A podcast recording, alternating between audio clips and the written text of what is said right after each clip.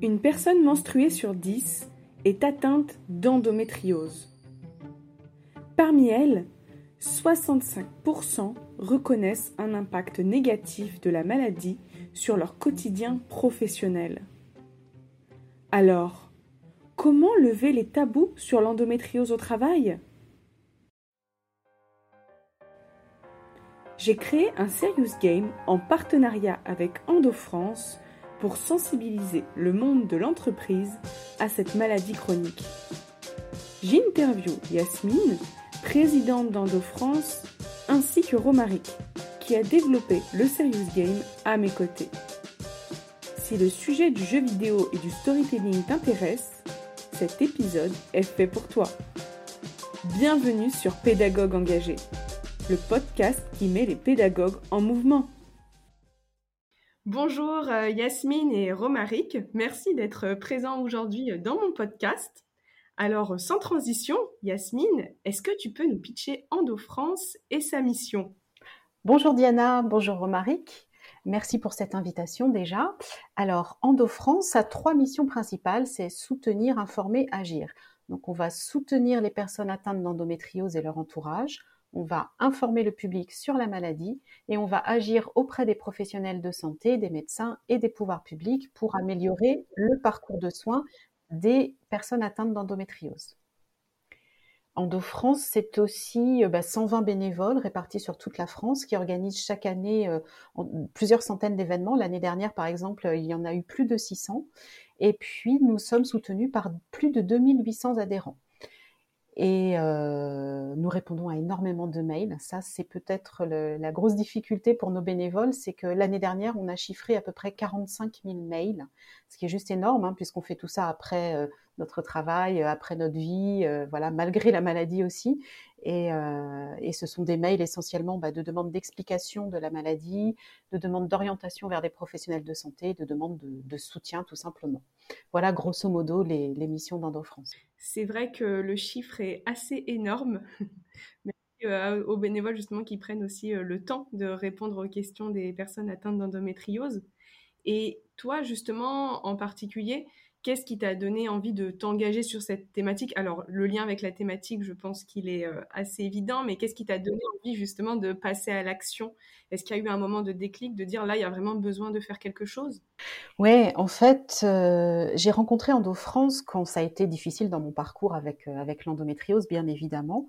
Et euh, j'habite en Normandie, donc j'avais contacté la, bénévole régionale normande qui m'a répondu au bout de quelques jours euh, avec beaucoup de bienveillance, beaucoup de, gentillesse et qui m'a apporté des, informations dont j'avais besoin à ce moment-là. Et puis, elle, il se trouve qu'elle organisait très vite euh, ce qu'on appelle les réunions amicales, c'est-à-dire qu'on réunit un petit groupe de femmes, on échange autour de notre vie avec la maladie, de notre parcours, on partage des trucs et astuces pour vivre au mieux le quotidien. Et là, j'ai rencontré des, vraiment des femmes touchées par la maladie qui, bah, étaient en détresse. Euh, euh, ça m'a beaucoup émue. Et puis, je, voyais le, la bienveillance qu'amenait cette, cette bénévole et, et ça m'a vraiment réconfortée. Et puis, au bout de quelques jours, je me suis dit, mais c'est vraiment important ce que j'ai reçu. C'est ça qui va m'aider aussi. Déjà, j'ai compris que j'étais pas seule à souffrir parce que on a cette notion aussi quand on est atteinte d'endométriose, c'est une maladie que personne ne connaît, donc euh, encore moins à l'époque. Et, euh, voilà, et j'ai découvert un univers de femmes qui partageaient la même chose. Donc euh, ça m'a vraiment émue. Et là, je, lui ai écrit en disant mais est-ce que je peux faire quelque chose à mon niveau? Et elle m'a dit mais oui, bien sûr viens à mes côtés. Euh, à deux, c'est toujours plus facile et deviens bénévole à mes côtés. Donc, je me suis engagée comme ça, c'était en 2006, pour devenir euh, bénévole régionale. Et, euh, et j'y ai pris beaucoup, beaucoup de, de, de, de, plaisir. Ben oui, parce que on avait le sentiment, enfin, j'avais le sentiment de devenir utile à quelque chose et de d'amener cette difficulté de ma vie à devenir quelque chose de positif. Voilà, à en faire un tremplin vers quelque chose de positif pour aider les autres. Voilà. Et au bout de six ans, bah, j'ai postulé, si on va dire ça comme ça, pour devenir euh, présidente. Et voilà, ça fait maintenant un peu plus de dix ans que, que je suis présidente d'Endo-France. Merci euh, beaucoup pour ton témoignage. Ça me parle euh, énormément, le côté aussi d'être, de prendre, de devenir actrice, en tout cas sur des choses où des fois on peut se sentir un peu dépassé Et puis toute cette entraide, c'est hyper fort. Euh, donc tu nous l'as dit, donc toi tu es présidente d'Endo France. Est-ce que tu peux nous en dire un peu plus sur euh, ton rôle, ce que ça représente et le lien aussi avec euh, la pédagogie? Il y a beaucoup de transmission d'informations via Endo France. Est-ce que voilà, tu peux nous expliquer un peu tout ça?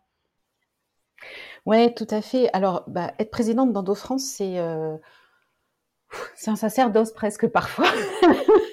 parce que ça demande énormément de temps, puisqu'en fait, ben, on, gère une petite entreprise, en fait, hein, 120 bénévoles d'un côté, 2800 adhérents de l'autre, avec à qui on doit quelque chose. Hein, euh, euh, on a une obligation de résultat vis-à-vis de nos adhérents, euh, puisqu'ils payent une cotisation. Et, et voilà, et c'est il faut coordonner tout ça, coordonner les 120 bénévoles qui sont répartis sur toute la France. Donc, euh, on ne se voit pas. Donc, il faut, voilà, il faut trouver les moyens, comme tu dis, de, de transmettre. Donc, merci le, merci le digital. Mais, euh, mais oui, il y, a énormément de, de, pédagogie au sein d'Endo France parce que bah, il faut expliquer.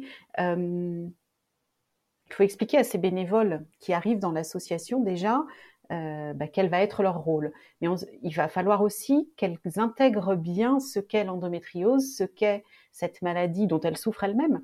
Mais il y a tellement de formes d'endométriose, tellement de, de conséquences et d'impacts différents qu'il faut qu'elles aient une vision globale pour pouvoir répondre à ces 45 000 mails qui arrivent, parce qu'on sait très bien que chaque cas est unique.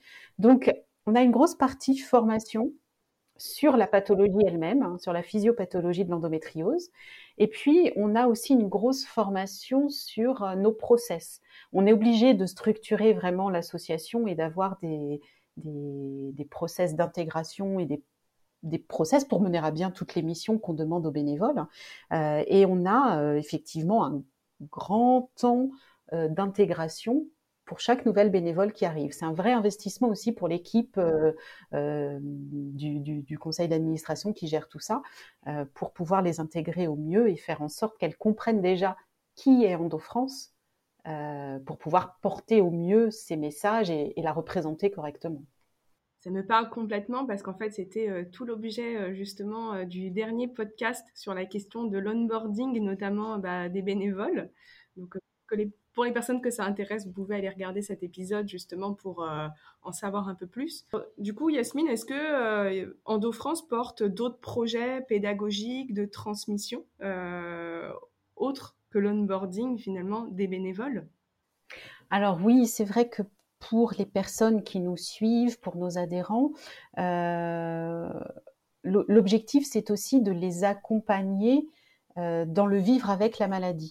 Et pour ça, euh, on a des, supports hein, qu'on diffuse, des petits livrets d'informations, par exemple, qui vont euh, expliquer euh, les différentes théories de l'endométriose, parce qu'aujourd'hui c'est une grande question pour tout le monde. Hein, D'où vient l'endométriose Quel est son mécanisme Donc on a créé avec des, bénévoles de notre pôle recherche scientifique une, petite BD, les théories de l'endométriose, qui est téléchargeable sur notre site internet, donc accessible à tout le monde.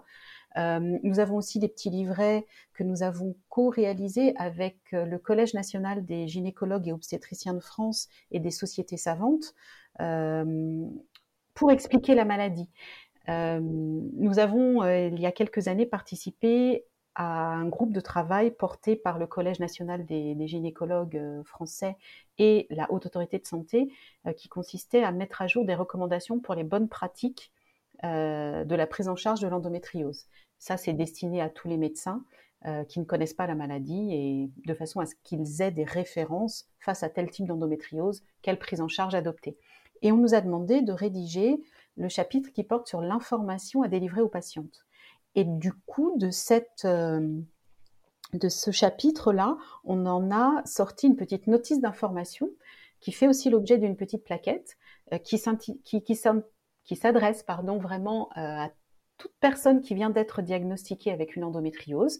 Euh, et l'idée, c'est que le médecin en consultation lui remette cette plaquette ou lui envoie de façon dématérialisée euh, pour qu'elle ait un support pour repartir avec, pour pouvoir échanger chez elle avec son entourage, voilà, et peut-être aussi amener d'autres questions qu'elle pourra dans un prochain rendez-vous porter à son médecin. Euh, et puis, nous avons, de manière beaucoup plus large, et ça va aussi avec notre mission d'information, publié deux livres idée reçue sur l'endométriose qui a été co-rédigée avec des médecins et qui part vraiment des idées reçues que le grand public, mais y compris certains médecins qui ne connaissent pas la pathologie, peuvent avoir. Comme par exemple, la principale, c'est la grossesse guérit l'endométriose. Donc, un médecin va dire en, en trois pages pourquoi c'est pas possible. Et puis, le deuxième ouvrage, c'est l'endométriose de Clara, comprendre la maladie pour les 15-25 ans. Euh, cet ouvrage, je l'ai rédigé à partir de témoignages euh, reçus par l'ensemble de nos bénévoles au fil des années. Euh, et, ça raconte l'histoire d'une jeune fille qui apprend qu'elle a de, l'endométriose, mais qui, qui va se heurter aux difficultés du diagnostic et de la compréhension de la maladie, et même de l'incompréhension de, de son entourage tu veux pas aller au lycée, c'est pour ça que tu, fais croire que tu as mal au ventre, etc. Donc voilà. Et, l'idée, c'était vraiment de donner des symptômes d'alerte qui, aujourd'hui, en 2023, ne doivent plus être considérés comme normaux et faire suspecter à une pathologie. Et puis le, dernier, et peut-être pas le, moindre finalement, s'appelle euh, Endométriose et emploi. C'est un livre blanc, lui aussi téléchargeable depuis notre site internet. Euh, puisque depuis quelques années maintenant, on fait vraiment des sensibilisations en entreprise pour informer à la fois les managers et les salariés de l'impact possible de l'endométriose sur le quotidien et le quotidien professionnel notamment, avec des pistes de réflexion pour permettre le maintien dans l'emploi.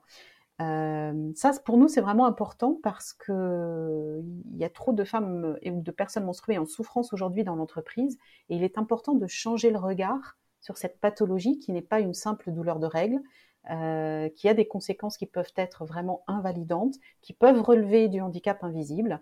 Et voilà, c'est tout, c'est tout ce que j'ai voulu traduire euh, dans, dans, ce livre blanc Endométriose et emploi. Et l'idée, c'est aussi à travers ces livres, à travers, euh, à travers les informations que, que l'on peut donner, c'est de rendre les personnes menstruées atteintes d'endométriose confiantes en un avenir possible avec la maladie et et effectivement les rendre aussi actrices pour qu'elles se prennent en main et, qu'elles trouvent les bonnes portes en fait pour, euh, pour les aider. Bravo pour euh, tous ces beaux projets euh, portés par Endo France. Et du coup, j'ai la transition parfaite justement sur le livre blanc Endométriose et emploi. Parce qu'il y a quelques mois, du coup, je t'ai contacté pour te parler d'un projet celui d'un serious game. Petit à petit, ça s'est précisé justement sur le sujet de l'endométriose au travail. Pourquoi euh, tu as souhaité qu'EndoFrance soit euh, partenaire de ce jeu?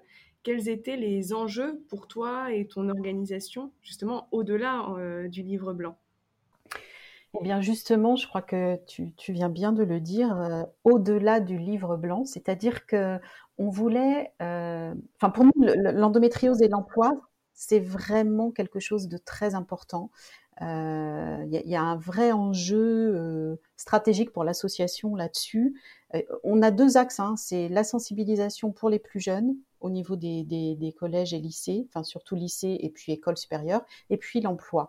Et en fait, c'était, enfin à travers ce serious game, on voyait un vecteur d'information euh, très différent de ce qu'on peut faire par ailleurs, hein, que ce soit dans les sensibilisations ou même à travers le livre blanc.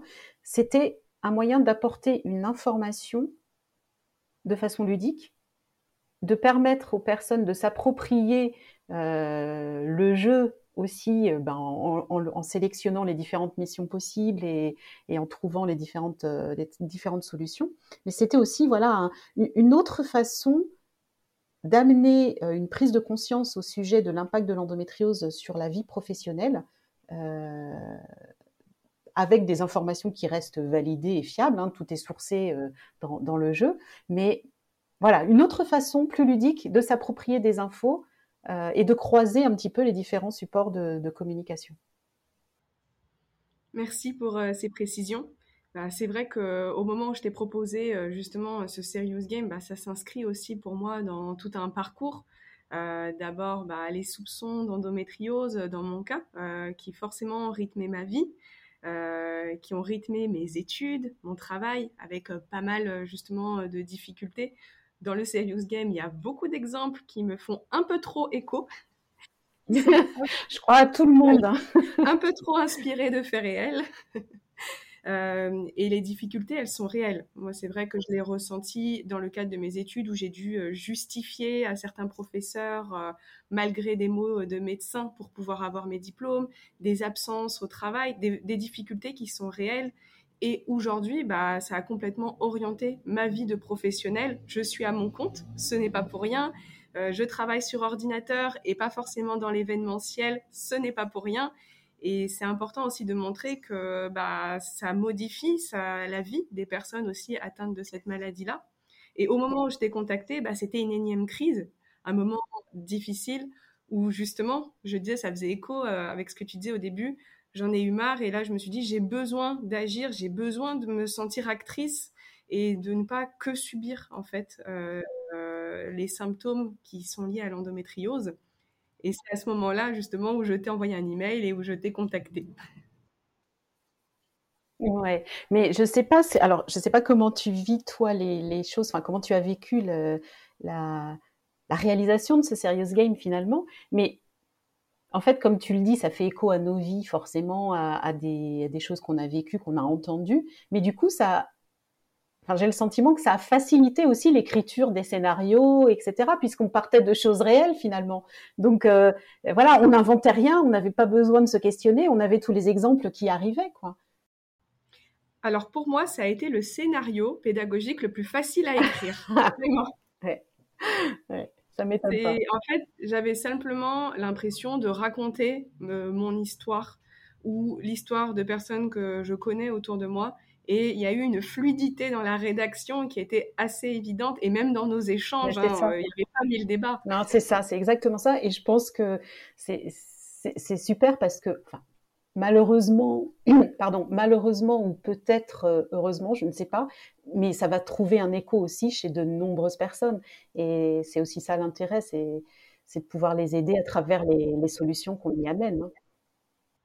Tout à fait. Ben, on y reviendra aussi un peu plus tard sur cette question de comment on a travaillé aussi et le rôle qu'ont eu euh, ben, les bénévoles d'Endo-France dans la réalisation euh, de ce Serious Game. Euh, avant de rentrer un peu plus dans le sujet, je tenais aussi à présenter Romaric qui nous a, qui nous a rejoint sur le projet. Mm-hmm. Donc, Romaric, tu es ingénieur informatique, mais aussi mon compagnon dans la vie de tous les jours. Est-ce que bah, tu peux nous en dire un peu plus euh, sur toi et pourquoi tu as souhaité justement nous rejoindre euh, sur ce projet? Oui, bonjour. Hein, bonjour Diana, bonjour Yasmine. Bonjour Marek. Ça fait plusieurs années euh, que je suis ingénieur informatique spécialisé dans le développement web et j'ai toujours eu un fort intérêt dans la création d'expériences immersives. J'ai développé Immergo, une plateforme d'exposition virtuelle d'art. Et j'ai aussi développé plusieurs visites virtuelles pour France Museum, mais aussi des serious games du monde de l'entreprise.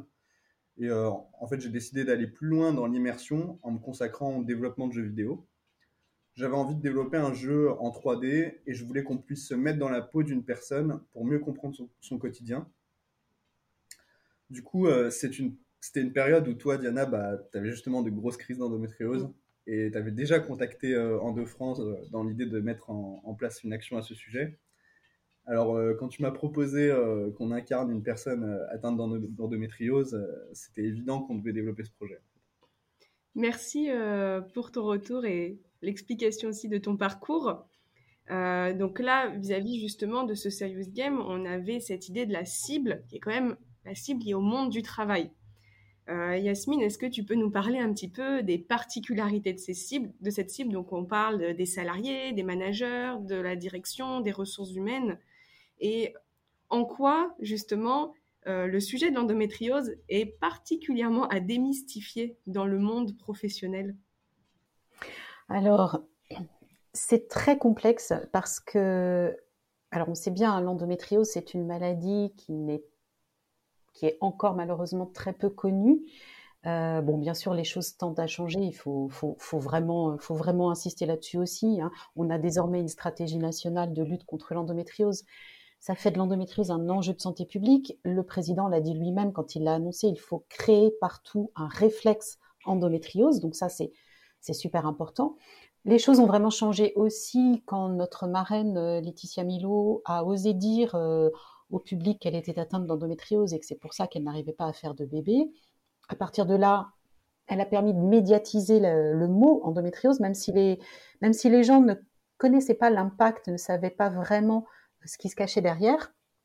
Le mot était en quelque sorte entré dans le langage commun, dans le langage courant en tout cas. Et, euh, et parfois quand on disait ben, on parle d'endométriose et les gens disaient ah oui comme Laetitia Milo mais après ils n'en savaient pas plus mais au moins voilà endométriose était là donc dans l'entreprise il y a comme un gros tabou euh, déjà, on ne parle pas de choses personnelles, intimes en règle générale, euh, mais alors de choses qui touchent l'intimité et toutes les difficultés que ça peut rencontrer et que ça peut engendrer, c'est encore pire. Si tu te rappelles bien, euh, il n'y a pas si longtemps que ça que dans les publicités pour les protections hygiéniques, on voit du sang rouge. Avant, le sang était bleu, on versait un liquide bleu alors ça, bien sûr que ça n'a pas euh, loupé mon œil, hein, vraiment, euh, de enfin voir du sang rouge. Voilà. Et des règles, c'est quand même une vraie avancée. Voilà, mais, mais c'est dire que dans l'entreprise, j'ai l'impression que jusqu'à il y a très peu de temps, on en était encore au sang bleu, quoi. Voilà, il fallait pas, fallait pas parler de, de, choses comme ça. Et la difficulté, en fait, je pense que toutes les, toutes les personnes atteintes d'endométriose l'ont entendu au moins une fois, c'est ben, voilà, ta maladie, c'est ton problème, ça te regarde. Euh, tu fais ce que tu veux le week-end, la semaine, tu es opérationnel et tu fais ton boulot, quoi. Donc, euh, il y, y a aussi le. Je pense que ça vient interroger aussi plusieurs choses. Il y a la place de la femme dans la société aussi. Euh, elle a dû lutter, la femme a dû lutter pendant longtemps pour se faire entendre, se faire une place dans les entreprises, accéder à des postes à responsabilité, etc. Mais après, on vient dire à cette femme, bon attention, toi tu vas avoir des bébés, donc euh, non, finalement les responsabilités c'est pas possible. Et puis maintenant, euh, attention, tu es malade, tu es absente un peu trop souvent, euh, qu'est-ce qui se passe? Ton boulot t'intéresse plus, enfin voilà. Et je pense que la difficulté, c'est d'amener la connaissance de la maladie dans l'entreprise pour arrêter ce, jugement un peu négatif par manque de connaissance de la pathologie. Et c'est pour ça qu'on a commencé à faire des sensibilisations en entreprise pour que tout le monde à la fois manager et salarié, comprennent ce qu'est la maladie et pourquoi c'est impactant sur le quotidien et pourquoi c'est gênant dans l'entreprise. Il faut changer de regard, il faut arrêter de condamner sur des a priori. Euh, encore une fois, l'endométriose, ça n'est pas juste une histoire de règles. Et si on s'absente de l'entreprise ou si on s'absente de, de l'école quand on est plus jeune, c'est qu'il y a une vraie raison. Et cette raison, c'est une maladie qui s'appelle entre autres l'endométriose. Mais ça va pas, ça va pas dans le monde du travail où on nous demande toujours plus de productivité, toujours plus de, de, de, réaction, toujours plus de réalisation. Euh, voilà, on peut pas entendre que quelqu'un souffre et voilà. Sinon, tu t'arrêtes et tu laisses ta place à quelqu'un d'autre.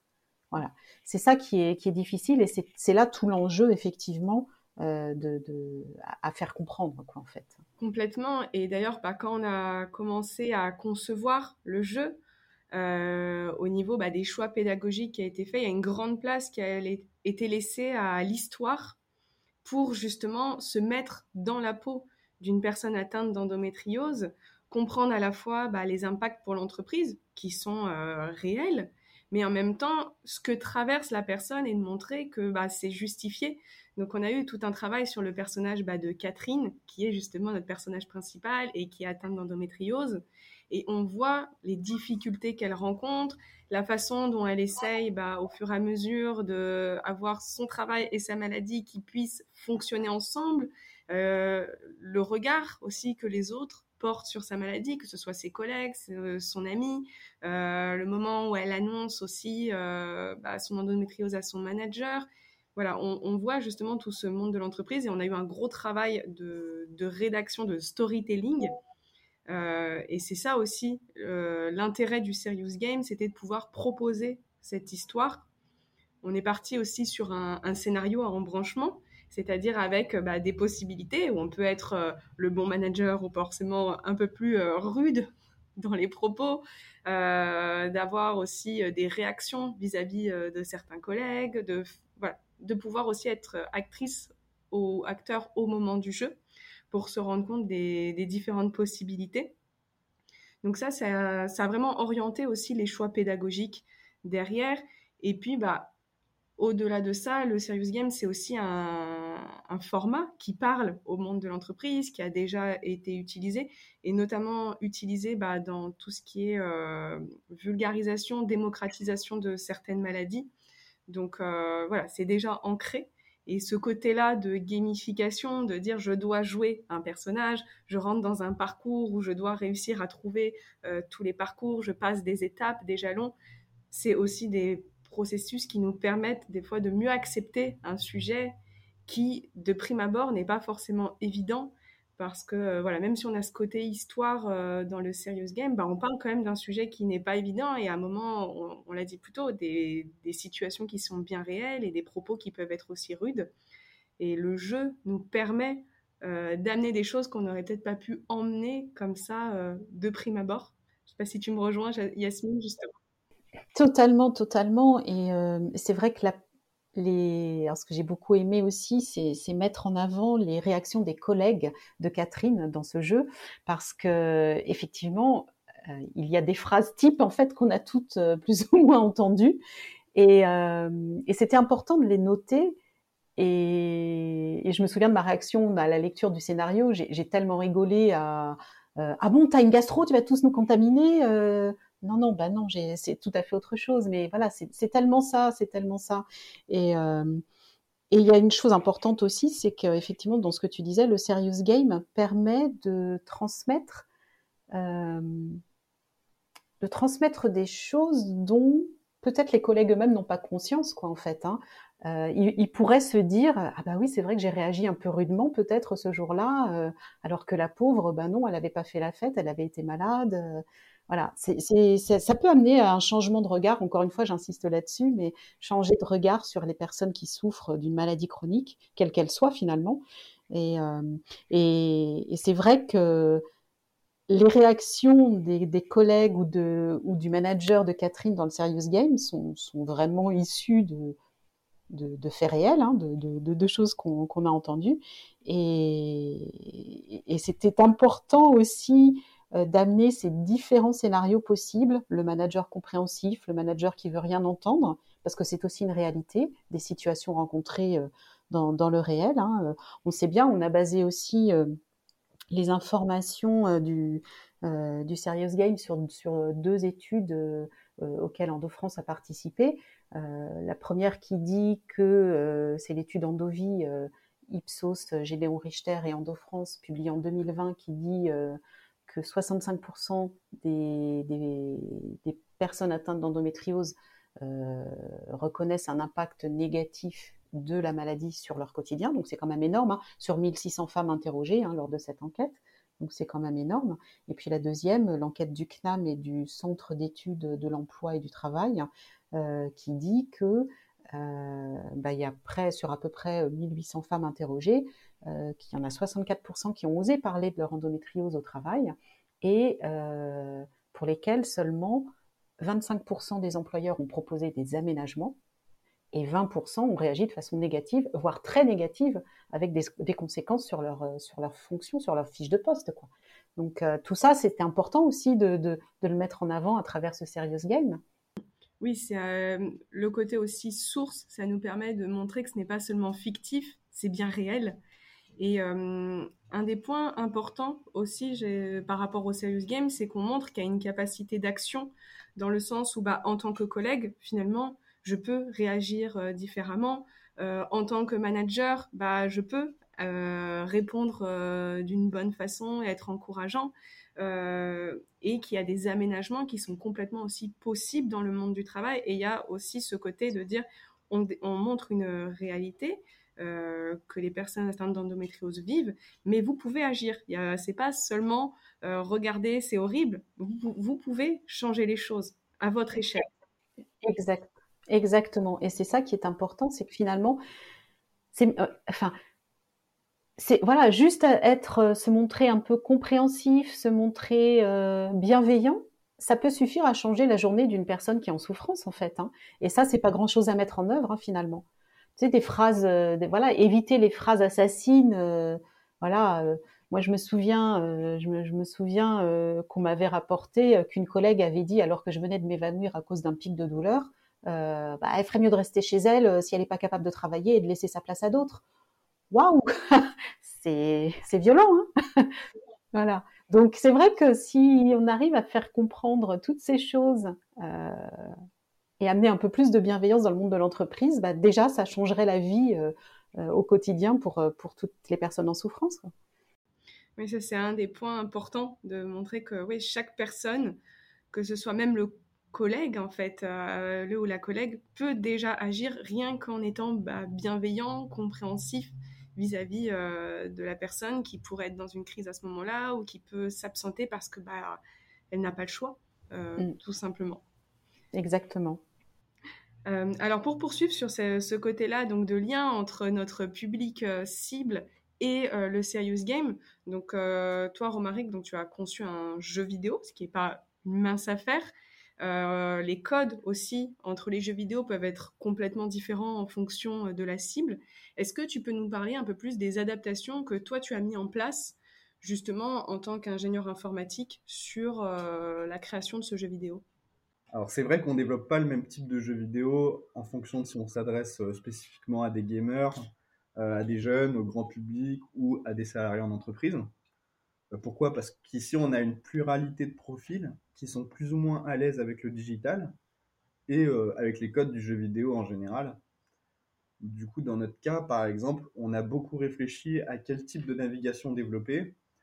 Et ça paraît évident qu'en entreprise, on ne pouvait pas imposer aux joueurs de synchroniser leurs interactions et mouvements euh, clavier-souris comme comme c'est fréquent dans le monde du gaming en fait. Et du coup, on s'est inspiré de serious gaming existants et on a développé une navigation qui est dans un premier temps possible uniquement au clic à la souris et avec même des flèches directionnelles qui s'affichent à l'écran où on peut cliquer pour se déplacer. Euh, cette navigation, elle a induit qu'il fallait que la caméra soit complètement autonome et euh, on est même allé plus loin en proposant aux joueurs de passer les étapes de navigation pour les personnes qui auraient vraiment des difficultés à se déplacer dans le jeu et aussi pour répondre à des besoins d'accessibilité. Une autre particularité, c'est qu'on voulait que le jeu soit plus facilement diffusable pour qu'un maximum de personnes du monde de l'entreprise puissent le suivre. Euh, grâce à ma spécialité web, du coup, j'ai pu facilement déployer une version euh, accessible directement en ligne. Là où ce type de jeu, euh, de jeux vidéo en particulier, notamment, en 3D, se télécharge habituellement afin de conserver en fait un maximum de, fluidité, de qualité graphique. Et euh, en ce sens, du coup, on a fait des choix euh, pour alléger au maximum le temps de chargement et euh, les traitements en temps réel. Donc oui, en fait, on, voit qu'il y a vraiment une adaptation entre bah, la thématique, le monde de l'entreprise, que ce soit dans les choix pédagogiques, les choix techniques, pour que bah, ça remplisse notre objectif numéro un, qui est de démystifier l'endométriose dans le monde de l'entreprise, d'aller lever les tabous. ce jeu, donc tu, tu, en as déjà parlé, Yasmine, donc il est basé euh, notamment sur le livre blanc que vous avez écrit Endométriose et emploi, donc euh, publié en 2020. Euh, les informations aussi qui sont dans le jeu, elles sont sourcées, elles ont été validées par les bénévoles d'Endo-France, donc bah, notamment des personnes atteintes d'endométriose, des médecins, une avocate en droit du travail. C'est aussi l'une des particularités d'Endo-France, euh, votre comité scientifique notamment. Euh, est-ce que tu peux nous dire en quoi c'est un point essentiel dans la qualité de l'information qui est délivrée? Alors c'est vrai que le, positionnement d'Endo France euh, depuis, depuis toujours, hein, depuis sa création, donc bien avant que je n'arrive dans l'association, ça a toujours été de valider, de donner une information validée scientifiquement, des informations fiables au public euh, et c'est pour ça qu'on a euh, n'a pas de forum aujourd'hui, pas de groupe fermé sur les réseaux sociaux où euh, selon les groupes, il peut se dire tout et son contraire. voilà, et où il n'y a pas toujours de, modération en tout cas. Et, nous vraiment, on a la chance effectivement d'être accompagnés depuis la création de l'association par un comité scientifique. Alors ce sont des médecins qui ne sont pas membres à part entière d'Endo-France, ce sont des médecins sur qui on peut compter quand on a une question spécifique. Ce sont des médecins qui nous ont formés déjà aussi à la physiopathologie de l'endométriose. Ce sont des médecins qui, nous font intervenir et, nous corrigent euh, dans ce qu'on présente de façon à ce qu'on soit nous aussi autonomes ensuite dans, dans, dans nos explications. ce sont des médecins qui nous font participer au congrès qui sont normalement réservés aux professionnels de santé, de façon à ce qu'on puisse avoir la formation la plus à jour possible sur, sur l'endométriose et qu'on puisse la retransmettre à nos adhérentes, notamment par le biais de, de, compte rendu ou qu'on puisse informer correctement euh, d'abord nos bénévoles et puis ensuite nos, euh, toutes les personnes qui, nous posent des questions.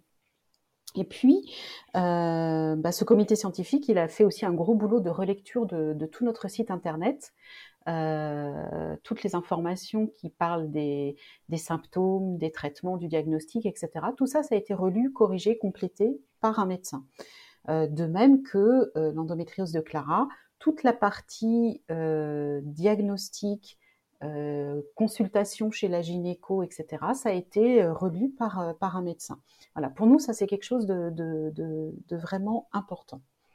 Ensuite, au sein d'EndoFrance, ce qui nous semblait important aussi, bah, pour continuer à avoir cette valeur ajoutée d'informations fiables, bah, c'est de nous adjoindre des compétences bénévoles euh, importante. Donc nous avons une bénévole qui, dans la vie, est avocate en droit du travail, qui effectivement a relu attentivement les scénarios et vous a fait des, préconisations.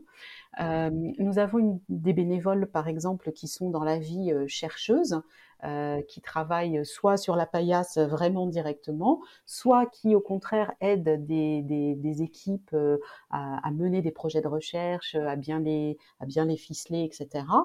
donc voilà, on a un pôle recherche scientifique qui permet par exemple aussi euh, à toutes les bénévoles d'avoir des informations justes. Par exemple, quand une information paraît dans la presse sur un nouveau traitement, sur euh, un nouveau euh, test diagnostique, etc., nos bénévoles du pôle recherche qui ont accès aux publications scientifiques de type PubMed ou voilà, peuvent du coup aller se renseigner, vérifier la qualité des études, vérifier si ce qui est dit dans la presse est juste, est juste euh, un, coup de promotion ou voilà. Donc on, a ces compétences-là. On a aussi euh, tout un tas d'autres compétences de, euh, dont on a besoin pour, pour faire fonctionner l'association, de, de, la communication par exemple, des choses, voilà, des choses comme ça. Oui, et pour moi, c'était vraiment un des points euh, clés aussi de notre partenariat, parce que au-delà de juste créer un serious game sur l'endométrio, c'est de donner aussi de l'information qui soit euh, vraie, qui soit sourcée, parce que bah y a des vrais enjeux derrière, comme on l'a déjà euh, dépeint auparavant, et donc de ne pas transmettre n'importe quelle information, surtout qu'on parle quand même de bah, de données qui sont liées à la santé, qu'on parle de données qui sont liées au droit du travail, à la question euh, du handicap, etc. Donc, à un moment, on ne peut pas dire n'importe quoi euh, vis-à-vis de ce genre de module. Donc, c'était un des points essentiels et on a passé aussi du temps à revérifier l'information et à être sûr de ce qu'on raconte. Tout à fait, tout à fait. Donc si on revient un peu sur euh, les différentes étapes, je pense qu'on les devine là au fur et à mesure. On a une première étape où on a créé notre scénario pédagogique. Euh, franchement, on a passé beaucoup de temps à se reconnaître dans les situations, justement, euh, Yasmine et moi. Puis une grosse étape de recettage, de relecture, notamment bah, par les bénévoles, pour être sûr de l'information qu'on délivre derrière. Côté technique, bah, Romaric a commencé vraiment un prototype euh, de son côté, et puis après à intégrer le différent contenu que justement nous on avait vu, et on a réalisé un premier euh, jet, donc euh, un produit un peu minimum au départ pour pouvoir commencer à tester.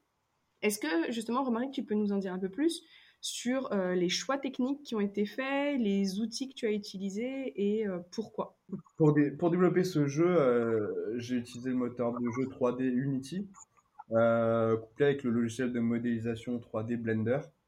Et toute la trame fonctionnelle a été développée dans le langage de Unity qui est le C Sharp.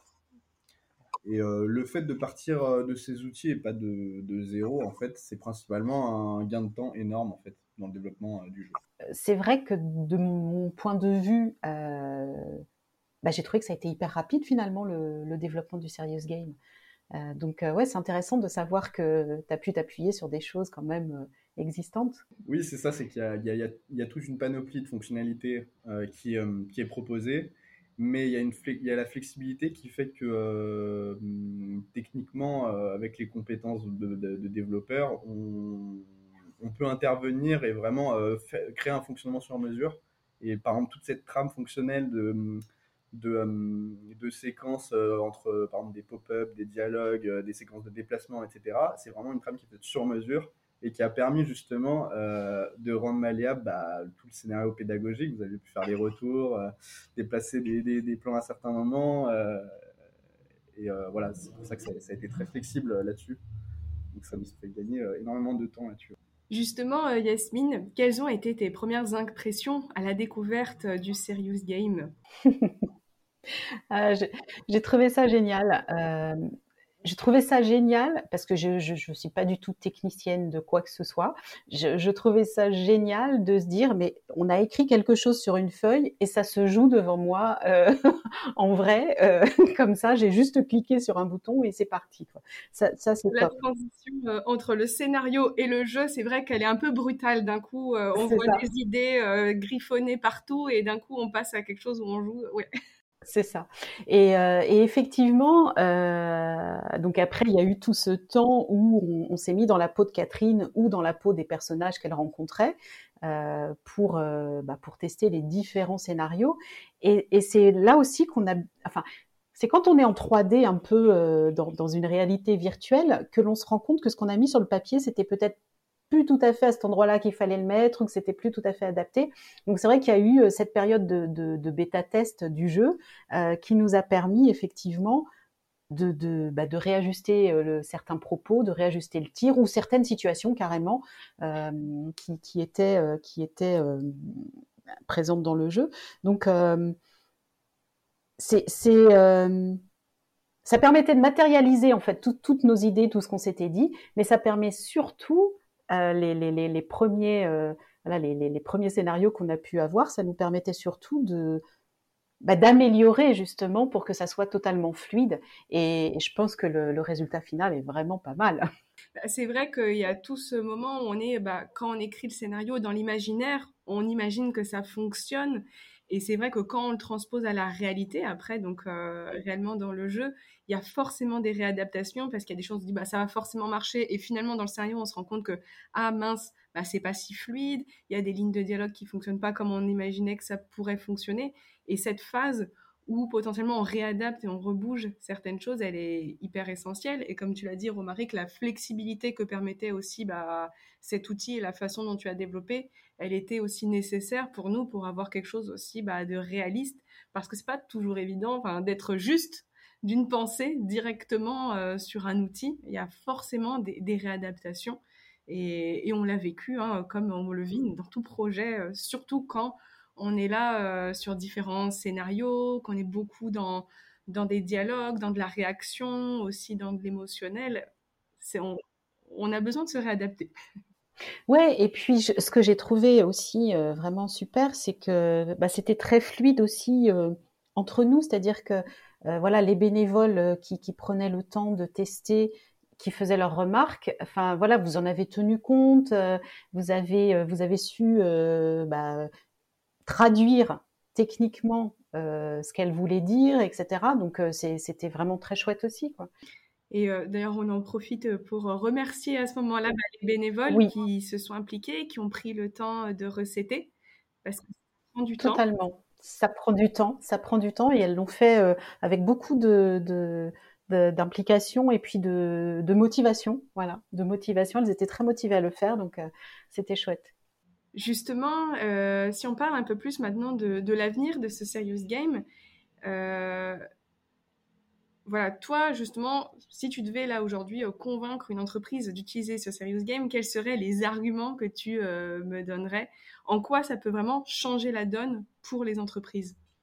Alors, euh, je pense que quand on fait une sensibilisation en entreprise, finalement, ça reste très théorique. On est un peu dans le dialogue, les personnes posent des questions, j'y réponds, mais ça reste quand même théorique. Alors que là, elles vont se mettre dans la peau d'un personnage et comprendre les réactions, soit qu'elles reçoivent, soit qu'elles donnent, et, Et je pense que c'est là la différence. C'est qu'on vient encore une fois, on passe du papier ou de l'oral à quelque chose de réel, même si c'est du virtuel, mais on est plongé dans un univers et on, en, se mettant dans la peau d'un personnage, on arrive à se dire, bah oui, finalement, si je transpose ça à la vraie vie et dans le cadre de mon service, bah, c'est exactement ça que je fais, ou euh, bah, voilà ce que je pourrais faire plutôt. Et en fait, ouais, c'est de la traduction, c'est de la traduction, c'est aller plus loin, c'est leur permettre de, bah, de comprendre ce que vit une personne atteinte d'endométriose, de comprendre que si elle dit non à une réunion parce qu'elle a un rendez-vous médical, mais que le rendez-vous médical, elle l'attend depuis un an, ou qu'elle l'attend et que ça va retarder si elle refuse d'y aller, que ça va retarder euh, une chirurgie prévue de longue date, etc. Ça, va ouvrir encore un, une autre dimension pour comprendre et mieux connaître peut-être la personne qui est en face de soi, qui n'est pas seulement une salariée, mais qui est quelqu'un qui a une souffrance au quotidien. Et voilà. Donc c'est vraiment les aider, je pense aussi, à, à mettre en place des choses dans leur entreprise. Euh, ouais, c'est une autre traduction dans un monde virtuel de, de, de, l'information qu'ils peuvent trouver par ailleurs et euh, qu'ils peuvent facilement transposer à leur expérience euh, quotidienne. Oui, si on pouvait résumer, c'est incarner pour agir ensuite. Oui, c'est ça, c'est exactement ça. Merci. Et si tu pouvais nous en dire aussi un peu plus sur l'impact de ce serious game au sein d'Endo France, euh, l'impact de cette solution. Concrètement, combien de personnes peuvent être touchées par ce jeu? Alors en fait, euh, notre site internet, donc c'est la première, ça va être le premier moyen de diffusion. On va le, positionner sur, sur la page Travailler avec l'endométriose de notre site internet et il sera donc accessible à tous les visiteurs de cette page. Notre site internet, euh, l'année dernière, c'était un petit peu plus de 2 millions de connexions.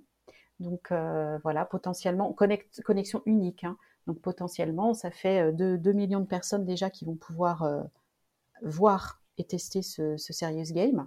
Bien évidemment, on a prévu une campagne de communication sur les réseaux sociaux. Donc cette campagne de communication, bah, sur les réseaux sociaux, on est suivi par 100, 115 000 personnes à peu près. Euh, on a peut-être 4, euh, 4, ou 5 000 personnes en doublon. Donc ça, reste quand même une belle, euh, visibilité. Et puis surtout, ce que je souhaite faire, c'est contacter tous les groupes dans lesquels je suis intervenue en sensibilisation pour leur dire on a un outil supplémentaire à vous présenter que vous pouvez tester, faire tester à vos équipes. voilà, ça n'est pas qu'un jeu, c'est un jeu qui va vous permettre comme tu l'as si bien dit, d'incarner et d'agir ensuite concrètement pour aider euh, les personnes qui sont en souffrance au sein de l'entreprise. Et quand je parle des groupes dans lesquels je suis intervenue, bah, c'est des groupes comme euh, Promode, Kiko Milano, Lacoste, euh, GRT Gaz, RTE, des mutuelles, c'est Air France, c'est la SNCF, enfin voilà, ce sont des groupes importants, c'est Decathlon, c'est Carrefour, voilà, donc c'est vraiment des acteurs importants dans, le monde de l'entreprise qui sont déjà engagés parce qu'ils ont des missions euh, handicap pour certains au sein de, leur entreprise et, qu'ils sont avides de, de support, d'informations, d'actions possibles à mettre en œuvre pour aider les personnes en souffrance. Donc euh, voilà, ça c'est la première des étapes. Et je pense qu'à travers ça, ensuite, bah, le propre euh, du jeu virtuel, c'est que c'est viral et que, et que voilà, ça va, ça va se partager euh, presque tout seul. Donc oui, une communication qui démarre du coup bah, dès le 28 mars, une date aussi symbolique puisque c'est la journée mondiale contre l'endométriose. Est-ce que tu peux nous en dire un peu plus euh, sur les ateliers de sensibilisation sur l'endométriose proposés par EndoFrance aux entreprises, qui est donc la suite logique euh, du Serious Game?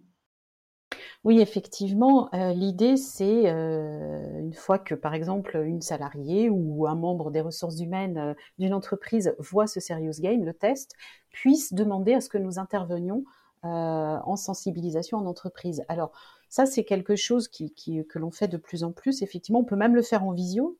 avec l'intérêt que quand on a des groupes qui sont euh, multi-sites, eh bien, euh, ils offrent la possibilité à chaque site de pouvoir se connecter, euh, voilà. Et l'idée de ces sensibilisations, c'est vraiment en, moins d'une heure de présenter la pathologie pour qu'on comprenne de quoi on parle. encore une fois, ça n'est pas une simple douleur de règle. Hein. Et donc, une fois qu'ils ont compris la pathologie, la prise en charge, bah, vraiment parler de l'impact sur le quotidien parce qu'on sait aussi que certaines salariées nous disent j'ose pas en parler, j'ose pas leur dire ou j'ai peur qu'ils ne me croient pas. Et quand c'est une euh, alors je vais pas dire qu'on a une, autorité, mais en tout cas on est une association avec une certaine légitimité, on peut parler de ces choses-là parce qu'on le, on le fait de manière euh, générale, sans mettre de nom sur une personne.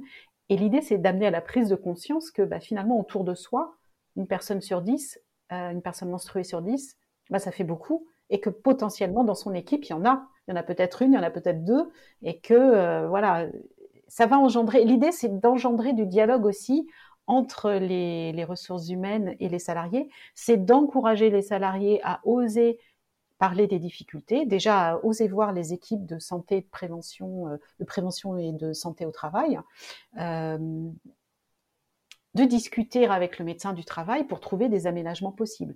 Donc voilà, tout ça, c'est l'idée, c'est ensuite euh, d'amener un discours entre guillemets officiel, en tout cas légitime, de la part d'une association qui existe depuis 20 ans et qui lutte contre l'endométriose depuis 20 ans, pour permettre du dialogue et euh, de la mise en place de solutions pratiques concrètes au sein des entreprises. Superbe. Euh, alors, on arrive vers la fin euh, de cet épisode. Romaric, est-ce que tu peux nous en dire aussi un peu plus sur ce que toi, ça t'a apporté, la création de ce Serious Game dans ton parcours d'ingénieur informatique? Oui, c'est une création qui a été extrêmement intense parce qu'on voulait vraiment que le jeu euh, sorte pour la journée mondiale contre l'endométriose. Euh, donc ça nous a laissé à peine un mois de développement, alors que bah, je n'avais jamais utilisé euh, Unity en fait. Et j'ai donc bah, énormément appris et ce projet, bah, ça va s'inscrire clairement en tête de page de mon nouveau portfolio de développeur de jeux vidéo. mais au-delà de, au-delà de ça, en fait, je suis vraiment très très fier de, de la thématique que l'on aborde c'est un réel accomplissement pour moi de traiter de l'endométriose parce que bah, c'est un sujet qui nous touche vraiment au quotidien euh, avec Diana. Merci, merci et bravo pour ça parce que c'est aussi euh, un engagement euh, bah, à double niveau pour toi, un engagement bien sûr professionnel, mais un engagement personnel aussi. Et je pense que même si parfois c'est difficile, c'est toujours quand ça nous tient aux tripes qu'on fait les plus belles choses. Donc euh, bravo euh, et, merci. Et j'ai eu en tout cas moi aussi beaucoup de beaucoup de, bah, joie à, porter ce projet à vos côtés parce que euh, bah, ça avait du sens. Ça va encore aider euh, des, milliers de personnes, du moins je l'espère. Et, euh, et, c'est quelque chose qui, voilà, qui, donne du sens aussi à nos missions et, qui vient vraiment les compléter d'une jolie façon. Donc, je voulais vraiment vous remercier pour ça aussi. Et je, je suis vraiment très honorée que vous ayez choisi euh, euh l'association Endo-France pour porter ce projet à vos côtés. Merci euh, à toi, Yasmine, pour euh, ta confiance. je complète aussi le propos de Romaric, alors dans le sens où bah, pour moi, c'était aussi libérateur pense qu'on l'a vu plus haut, mais justement, le fait de pouvoir enfin mettre aussi euh, par écrit bah, des choses qui, que j'ai pu vivre euh, dans euh, ma vie, de pouvoir, voilà, c'était une façon de, les revivre, mais en, imaginant aussi d'autres scénarios, en imaginant peut-être d'autres fins, de me dire aussi que d'autres, ça pourrait aider d'autres personnes. Je sais que j'avais publié un post sur LinkedIn là-dessus et j'avais constaté que la plupart des personnes qui étaient atteintes d'endométriose n'avaient pas euh, commenté mon post, mais étaient toutes venues m'écrire en message privé, ce qui est encore la preuve bah, qu'il y a un tabou qui existe autour de ces sujets-là, et notamment en lien avec le monde du travail, de nombreuses personnes qui m'ont écrit justement me dire bah moi j'ose pas en parler dans mon travail ou j'essaye de m'adapter et de dire bah je peux apporter ma petite pierre, voilà, à ces personnes-là, bah, c'est aussi un, honneur et c'est hyper chouette d'avoir pu le faire dans un cadre aussi bienveillant et aussi expert que, que celui bah, d'Endo France. Moi, en tout cas, je suis super fière de ce qu'on a pu faire et je suis super contente du partenariat qu'on a mené ensemble. justement, Yasmine, de quoi toi tu as besoin pour la suite? Voilà, pour les personnes qui nous écoutent, comment euh, elles peuvent aider, euh, t'aider et aider EndoFrance pour la suite? Alors, pour la suite et, effectivement, euh, dès à présent, on a toujours besoin de bénévoles parce qu'on est, voilà, extrêmement sollicité. Euh, le bénévolat chez EndoFrance, ça prend du temps, faut pas, faut pas se mentir. Mais plus on est nombreux, plus on, se partage les tâches et mieux c'est. Euh, donc, euh, il ne faut pas qu'elles hésitent. Hein. On a un onglet sur le site qui s'appelle Devenir bénévole. Il ne faut pas qu'elles hésitent à postuler. Pardon. Et, et, on leur répondra toujours de toute façon. et, voilà, ça c'est vraiment une chose très importante. Et puis pour toutes les personnes qui sont en lien avec le monde de l'entreprise, de partager le Serious Game via les réseaux sociaux. Évidemment, évidemment. Donc rendez-vous le 28 mars. Euh, euh, pour, pour, pour jouer avec nous d'ailleurs, hein, puisqu'il sera, il sera en ligne dès le 28 mars. Euh, mais, mais nul doute que, que, ça va, que ça va se partager. Merci beaucoup pour ton temps et ce beau partenariat. Merci à vous deux. Et voilà, cet épisode de Pédagogue engagé est maintenant terminé. Dans le prochain épisode, je t'expliquerai pourquoi et comment mettre en place du storytelling. Je t'invite à me partager tes expériences, remarques et questions sur LinkedIn. Merci d'être resté jusqu'au bout. J'espère que cette interview t'a plu. Si c'est le cas, n'hésite pas à laisser 5 étoiles sur Spotify ou Apple Podcast. Dans le cadre de cet épisode spécial Podcaston. On se retrouve la semaine prochaine pour mon analyse de la stratégie pédagogique de ce projet ou sur LinkedIn dès maintenant.